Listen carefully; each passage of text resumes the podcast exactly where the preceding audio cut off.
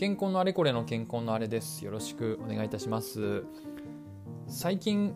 番外編ばかり、えー、撮ってきたんですけれども今回は本編です。で久しぶりなので振り返りますけれどもえっ、ー、とここに至るまでのえー、シリーズではですね行政組織日本の特に土木行政の組織について語ってきました。具体的には国国土交通省ですね。それから都道府県そして市町村。でこの市町村を話そうと思っていたんですけど、えー、市町村はまだ喋ってません。ので国と都道府県についてのその土木行政でこういう仕組みになってます。こういう組織で、えー、実施されてますと、うん、いうこと担われてますと。いうことを喋ってきました。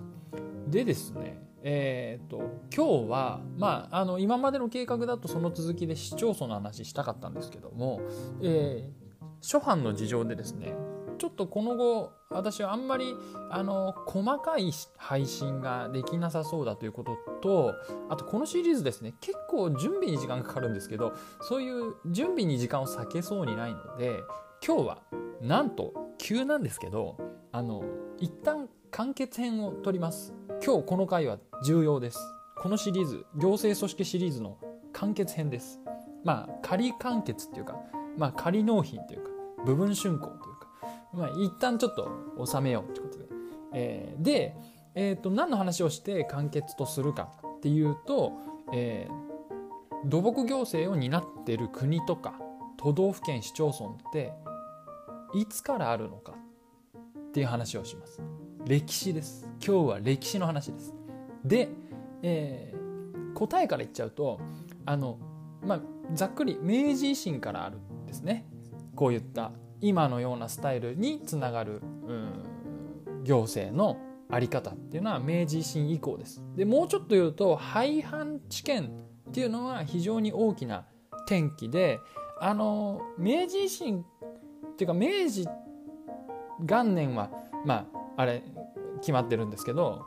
日付が決まってる概念ですけどあのいつから今の国家体制になったかっていうとこの廃藩置県が非常に重要だったっていうことはなんかいろんな文献に書いてあるみたいです。で廃藩置県ってのはあのまあ読んで字のごとく藩をやめて県を置きましたっていうことじゃないですか。であのまあそういうことなのかなってあの学びますけど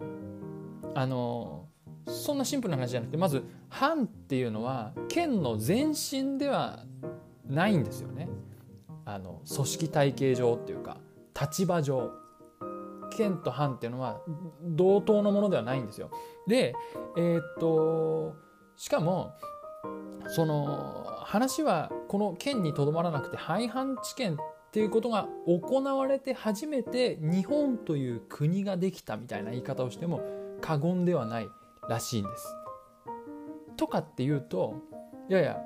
江戸時代だって日本でしょっていう話ですよね思うじゃないですか。いやこれね私もなんせ理系が大好きで学生時代からあの物理数学大好きで勉強してきて歴史むっちゃけ嫌いだったんであの全然知らなかったんですけど、まあ、近年私ちょっと非常に自分の中で歴史ブームが巻き起こっていていろいろ調べてみるとですよ江戸時代は日本でしょ？って確か日本なんですけど日本国っていう一個の国だったかっていうとこれはね微妙らしいんですよ。江戸時代が一つの国だったかっていうのは微妙らしいんですよね。っていうような話をしていきます。では参ります。えー、っとですねちょっと変なタイミングで言っちゃったけどまあいいか。あの江戸時代の日本が一つの国と言えるかどうか問題。の一つのまあ視点として例えば軍事力って今の日本はあ軍事力って言っていいか分かんないけど、まあえーと、実力ですね。あのはまあでも本当に武器を持っている人たちっていうのは日本では自衛隊に集約されていて例えば、えー、神奈川県の武力とかあの富山県の兵力なんてものはないですよね当然。だけど江戸時代はどうだったかって言ったらそもそも毛利家とか鍋島家とか前田家とかの人たちってお侍さんですよね。刀持ってる武器を持ってる。お侍さんが、えー、ガバメントなんですよね。藩の。だから軍事力っていうのはまず一点に集中してなくて分散しちゃってます。各地でそれぞれ持ってる。だからあのー、なんだ戊辰戦争とか薩長同盟とか西南戦争とか起こったわけですよね。あの地方で軍がこう挙兵してで、まあ、幕府を倒すぞって言ったり新しく西南戦争だったら新しくできた政府を倒すぞみたいな話になってたっていう。でその軍事力だけじゃなくてもっと市民に大きな大事なことは警察権とか裁判権これも各藩で持ってたわけですよね。江戸幕府がこれはねあの事と次第によっては江戸幕府が裁くってことはあったのかもしれないんですけど基本的に例えば町と町とか人と人の争い事っていうのは藩で処理して、えー、例えばあのー、なんだえっ、ー、と前田家の領地、えーと、加賀藩で起こった争い事に幕府が口を出すってことはあのー、まず建前上は基本的になかったみたいです。あと税制度ね税もあのお米をこう納めるわけですけどそれっていうのはもう藩で、えー、そういった運営が、えー、成立してた成り立ってて、えーと、江戸幕府がお米みたいな感じで、えーと、ななんていうか年貢をあの人の領地から取り立てるっていうことはしてなかったみたいです。あのただこの税の話は、えーと、皆さんもご存知のあの参勤交代っていうのがあって参勤交代の時にお金持ってくるみたいな文化があったみたいなんでまああのー、江戸幕府は藩からお金をまあ集めてもいたとも言えるのかもしれないんですけどね、まあ、とにかく今とはかなり雰囲気が違うわけですね。えー、だって今でそうですよね。国が神奈川県から税を取るってあるんですかね。多分県っていうものが納税の主体にはなってないと思うんですよ。だけど、えーと、江戸幕府が例えば、えー、薩摩藩から参勤交代に伴ってお金とか貢ぎ物もらってたっていうのはこれはやっぱり全然形が違いますよね。よっぽどその薩摩藩藩の方が独立した一つの組織として存在してる感じしますよね。でえー、っとねさらにもっと言うと、えー立法権とか市民に対する支配権っていうのも県が我々県民県とか都道府県が県民とかに持っている位置関係と当時の藩とその民との位置関係というのは全然違ったみたいです。でそもそもここで、えーと、大事な話があって、えーと藩っていう呼び名は明治以降に使われ始めた言葉で江戸時代にはあの使われてなかったっぽいっていうのがどうもあるみたいです。でじゃあ何て呼んでたのか？うんなんだ？えっ、ー、と全然出てこないな。藩の名前が。何藩？土佐藩か。土佐藩とか加賀藩とか。ありますよねああいうところの藩を何て呼んでたかっていうとえっ、ー、ととか地名をね呼びたい時にはまずえっ、ー、と何々の国の何々村ってのはあったみたいです。薩摩の国とか、えー、上総の国神付の国越後の国越前の国みたいなあの何々の国の、えー、なんかわかんないですけど長岡村とかそそういう村の呼び名はあったみたいなんですけど、えー、いくつかもっと広い領域を表す言葉っていうのはえっ、とねあの何々家の領地って呼ばれてたみたいです。あてかあの藩に代わる呼び名が何だったのかっていうのはちょっとはっきり分かってないみたいなこともちょっと私が読んだ本には書いてありましたけどあの一つそれに似たような表現とすると、えー、島津家の領地とか毛利家の領地とかそういう呼ばれ方をしてたみたいです。でこの毛利家とか島津家とか鍋島家とかいうのがいわゆるよく言われる言葉で言うと大名ってやつですね。つまり一家であってファミリーなんですよね。島津ファミリー毛利ファミリーと。で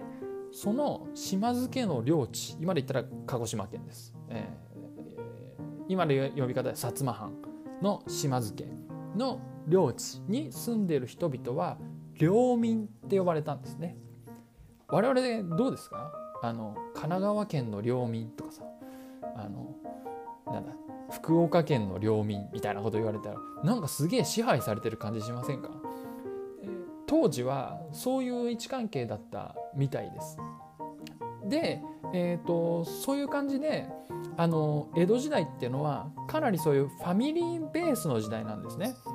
えー、僕たちが埼玉県とか都道府県をイメージする時にそれに特定のファミリー一族っていうのをイメージあんまりしないと思うんですよね。まあ今民主主義の国ですから今。ですけど当時っていうのはその支配層っていうのは一連の人固定された一族が代々になっていた時代でその一族がその一帯を管轄してるまあ支配してるって言い方が適切かどうかわからないですけどそういう時代なわけです。でそういう領地が日本にいっぱいあった時代ってことなんですよ。この領地がいっぱいあっちゃこっちゃに存在している日本列島が一つの国って言えんのかっていうのが微妙だよねっていう話みたいです。上で、えーと、その中でも、えー、やっと出てきます特別なファミリーがありました。それが徳川家です。でこの徳川家もあのー、漏れなくあのー、領地を持ってます徳川家の領地っていうのを持ってるんですけどこの徳川家が持ってる領地っていうのがちょっと特殊で日本中にいっぱい持ってるんですよねものすごい広いでその徳川家の領地を旗本とか御家人とかにこう分け与えたりして管理してたんだけどあの大本は、えー、徳川家の領地っていうことになってる。で例えば江戸から遠い場所にあるあの徳川家の領地でよく言われるっていうかなよく言われるかな。今でもあの観光としてあのアピールしてるのが日田っていうところがありますね。福岡県あ大分県か日田。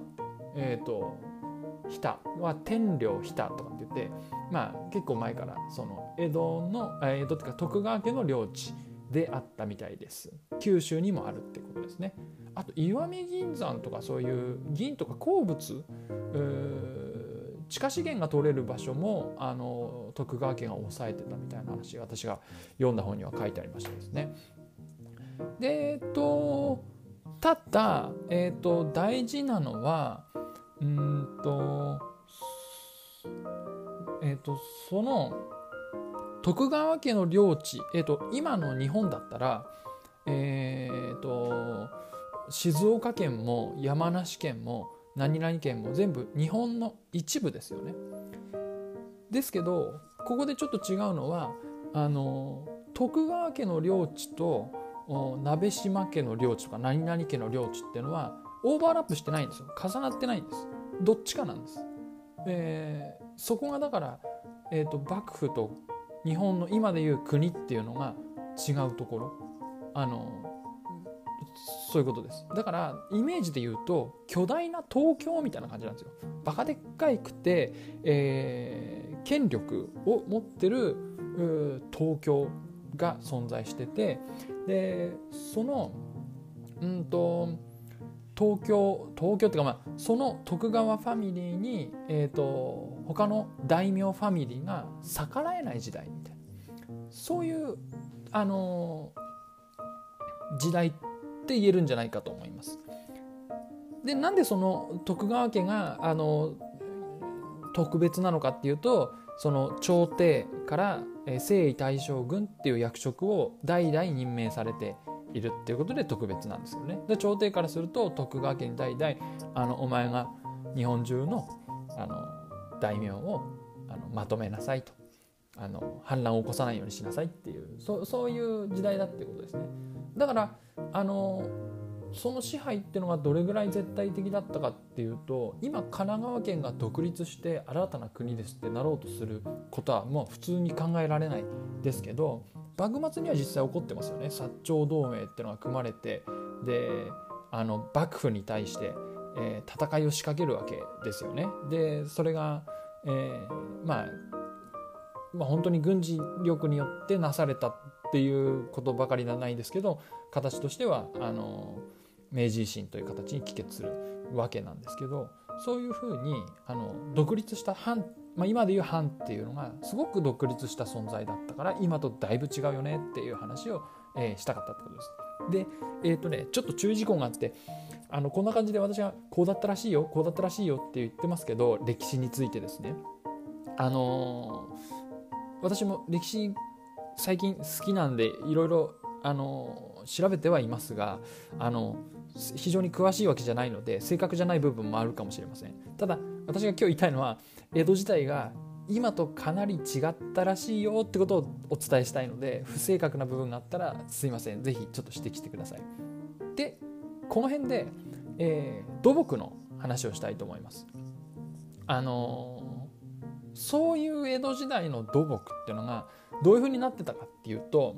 えーと、まず一つは、えーと、地方の土木行政っていうのはあの藩によって管理されていたみたいです。でもっと言うと,、えーと農民とか領民の人たちがあの申請してであそれやっていいよって言ったら領民の人たちが力を合わせて例えば、えーと、新しい畑を作るための水路を掘ったりとかそういうことをしてたみたいですだから自分たちで結構やってる部分が大きかったみたいですねで例えばその過程で私がね読んだ大石新三郎さんっていう方が書いたこれ結構古い本なんですけど「江戸時代」っていう本があって、えーこの本いつだろうな。あ初版が1977年初版の時代本なんですけどこれに書いてあったんで言うとこれはあのこれの時代は江戸時代じゃなくてちょっと明治初期みたいですけど明治初期に長野県で新しい神殿開発、えーと、田んぼを開発するために水路を掘るってことを、あの現地の人たちがやったそうです。でそこで温度を取ったリーダー格のファミリーこれ農民ですね。農民のファミリーは、えーと、現在現在ってこの本書かれた当時なんで1960年代とかかな？あうん。60年代とか50年代に調査した話がこの本に出てるんですけどはその当時でもあの利権を持ってたみたいですだから雨が少なくて水の量が減った時に、えーとこっちにどういう配分をするかみたいなのを仕切る家柄の人が、えーと、当時今いるか分かりません当時はいたそうです。っていうように、えーと、農民の人たちが自分であの土木工事とかを行ってでその中で特にあのこうコミットメントが大きかった人っていうのは利権が得られたりするっていうそういう時代だったみたいですね。で最近見た面白い話であの勝手橋っていうものが最近問題になってるんですって勝手橋って何かっていうと地元の住民の人が川に橋を作っちゃうんですってまあ結構ちっちゃい橋あ川の橋みたいですけど単管をこうガンガンって打ち込んでなんかあの床板を張ってみたいなあのなんか写真が出てましたけど結構簡素な橋なんですけどそれを地域の住民の人が使ってあのこれ便利ですっていう話らしいんですよ。だけどこれは今の河川の管理方法で言うと河川管理者にちゃんと申請して構造物とか作んなきゃいけないんで一応その構造物勝手橋って言われる勝手に地元の住民が作っちゃう橋っていうのはあの、えっと、法に基づいていない構造物になっちゃっていて問題だと。でまあニュースで言ってたのはそこで怪我とかしたらどうすんだみたいなこと言ってたんですけどだけど勝手橋で今問題だって言うけど地元の住民が渡るで向こうの橋とかあっちの橋今あのなんだろうな。正しい橋を渡ろうとするとすげえ遠回りらしいんですよね。だからショートカットしたいから勝手橋作るんですって。でそのその橋の在り方っていうのは実は、えー、公共事業のもともとの姿とも言えるっていうことですよね。自分たちが欲しいものを自分たちであの力を出し合って作る。でみんなでそれを使うっていうのがまあパブリックの元気でもあるなと思ってあそれがまた問題ですっていうふうにしてニュースになるっていうのはまた面白いもんだなって思ったんですけどあのそういう感じみたいなんですよ。で、えーと、土木っていうのはあの地元の人たちが結構担っていたよっていう話なんですけど、えっ、ー、と江戸時代の土木って言ったらこの話だろうっていうことあるかもしれないんですけどえっとですね巨大な土木工事は江戸時代の当時でも徳川家が他の大名に命令して行わせたっていう事例があるみたいです。で有名なのが木曽三川まあ今で言うあ今で言うとか、えー、木曽川長良川揖斐川ですね、えー、の3つの川を木曽三川っていうんですけどこの川が、まあ、昔から暴れ川で、えー、非常に被害が大きいということで、えー、川を治める工事をするでこれをどこに頼んだかっていうと薩摩藩の島津家を筆頭とするいろんな大名からあの人を出させて工事したんですって。なんでまあ言ったら名古屋ですよ今でいう名古屋の周りをあの安全にしたかったみたいな話です。ちょっとあの雑な表現で申し訳ないけど。で名古屋を良くするのになんで鹿児島から人行かなきゃいけないんだよってそういう話じゃないですか。であれはあの当時あの辺りはえまあ、徳川家のルーツみたいなところもあるんであのエリアはですね。徳川家のメリットになるんですよ。基礎参戦が安全になると。それを、えー、他の大名にやらせてたっていうこと。だからそれだけ徳川家っていうのは非常に特別で他の大名に命令をするだけの権限があったってことですね。っていう感じを見るとなんかやっぱり国っぽくねっていう風にも見えるんですけどでもあのさっき言ったみたいに徳川家っていうのはあくまであのたくさんあるファミリーの一つであるのであのやっぱり特別な権限があるにせよですねやっぱりまあ大きな東京みたいに徳川家と毛利家と前田家となんとか家っていうのはあのファミリー同士なんですよね。国と何々県が同士じゃないんですよね完全に上下関係もう組織的にも制度的にも上下関係なんですけど徳川家っていうファミリーはあくまで大きな大名ファミリーの一つでありながらあの抜きん出てるっていうまあそういう違いがやっぱあるよねっていう話なんです。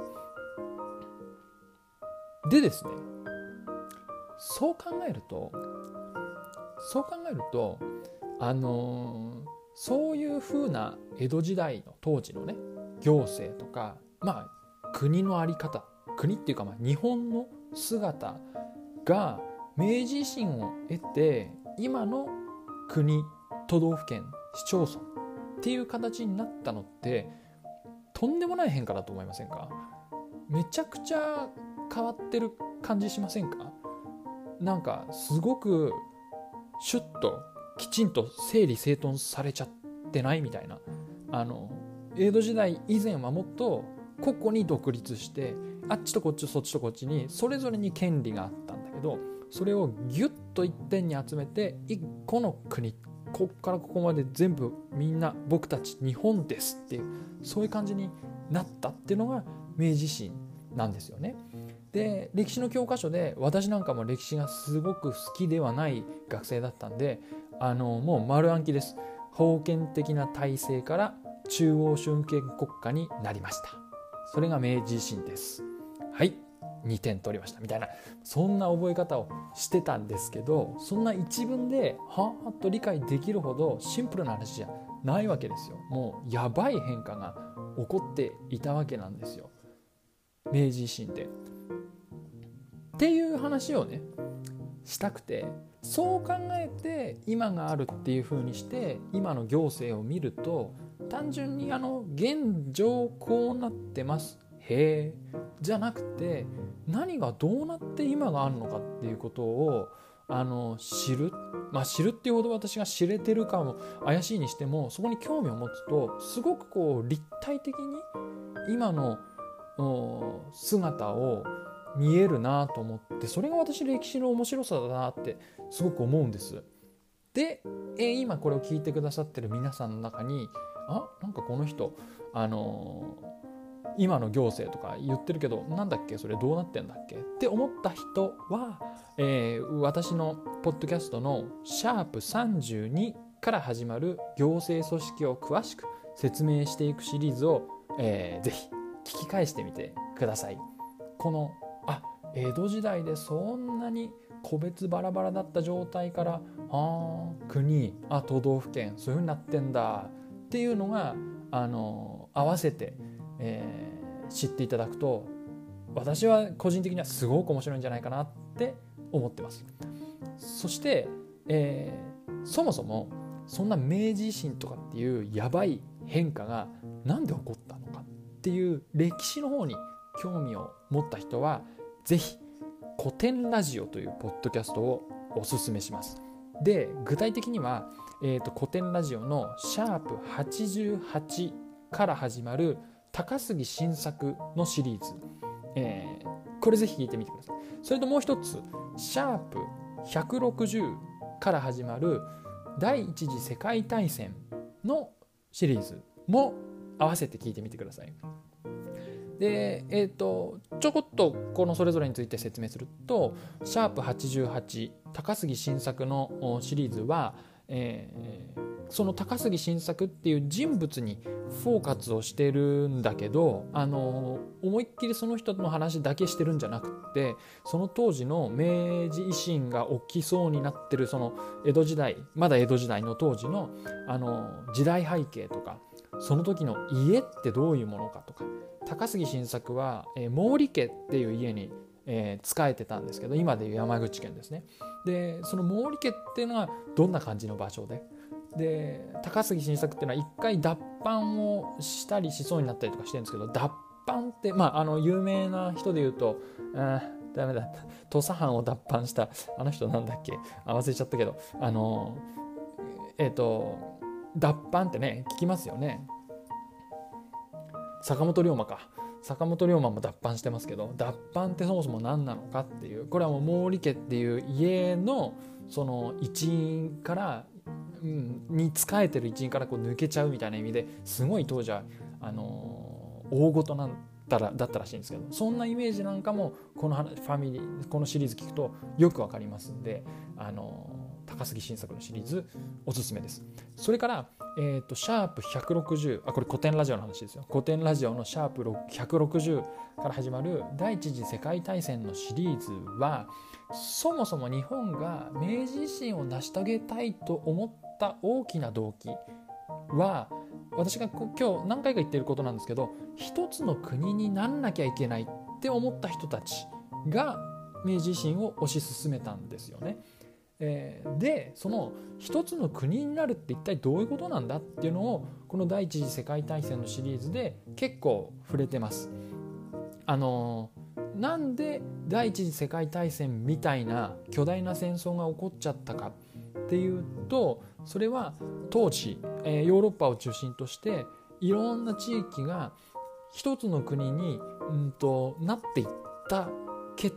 果として第一次世界大戦がありますよみたいなあの説明の仕方がされています。あのだからまあえっ、とですね古典ラジオの中では国民国家モデルっていう国家のモデル形について国民国家モデルっていう言葉を言ってるんですけどそういう国民国家っていう形の国に一つの国に当時もだからヨーロッパもバラバラ感があったってことですよね江戸時代の日本みたいにバラバラ感があったのを一個の国フランスとかドイツとかっていうふうになっていったところでドカーンとぶつかってしまうようになったっていうような話がしてあってそれもすごい分かりやすいんで、えー、ぜひ聞いてみてください。ちゅう感じで今回古典ラジオの話を後半重めにご紹介しましたけど私がこのポッドキャストを始めたきっかけももう完全に古典ラジオです。古典ラジオでポッドキャストに私はハマりました。で私はこの「健康のあれこれ」っていうポッドキャストをやり始めた当初から今日のこの回を喋りたくてここに向かって結構作ってきたんです実は。だから最初から今日のこの話をしたかった。であの古典ラジオがなかったらあのつまりこの「健康のあれこれ」っていうポッドキャストは生まれてなかったんですね。えー、という意味であの古典ラジオに私はもう心からリスペクトしていますのであのまあ歴史に興味がある人もない人もいますんでおすすめはしますけどおすすめは、まあ、やっぱさせてください是非聞いてみていただきたいそれでえっ、ー、とまあ私の願いとしたらそういった歴史を知って歴史を知って今を知ると今の公共事業とか今の公共今のインフラ今の私たち健康の仕事土木の皆さんの仕事、えー、事業者さんの仕事が歴史上にプロットした時に何をやってんのかどういう意味があるのか。で市民ってそもそも何であって国ってそもそも何であって、えー行えー、公共団体地方公共団体、まあ、都道府県とか市町村って何なんだっけ？税金って何なんだっけ？お金を集めてインフラを作るって一体何なんだっけ？っていうことを江戸時代からの流れで考えるとすごくこうなんだろうな別の視点から見える気がしてあの意味の深さにも気づくっていうか深さを感じられるなって思うんです。信号とかガードレールとか鉄道とかパッと見た時にああってこう感じるわけです。なんか日本の今までの人たちがこう積み上げてって成し遂げてきたあの今があるんだなみたいなね。なんかそれっていうのは明治維新に大きな変化があった流れとしてあるんだなみたいな。あのあのまあね戦争とかもあって日本もその戦争に参加してますからあの決してその出来事が。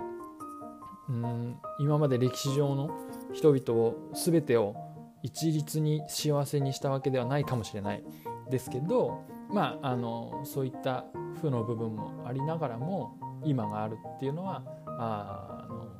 結構その明治維新っていうのが、えーと、転機になってるってことは言えると思うんですよね。という感じの思いでですねやってきました、えー、このポッドキャストを始めたのが4月ぐらいなんでまあ半年ちょいですかね、えー、続けてきましたけれども今日これで完結とか言ってますけどポッドキャスト番組が終わるわけではありません。あの一連のシリーズは1回締めますけれども今後もポッドキャストは配信を続けます。でただ、えーと、冒頭にも言ったようにあんまり丁寧な準備に基づくおしゃべりができそうにないのでちょっと今私が頭で考えてるのは最近のそのニュースとかを取り上げてこれってこんな感じ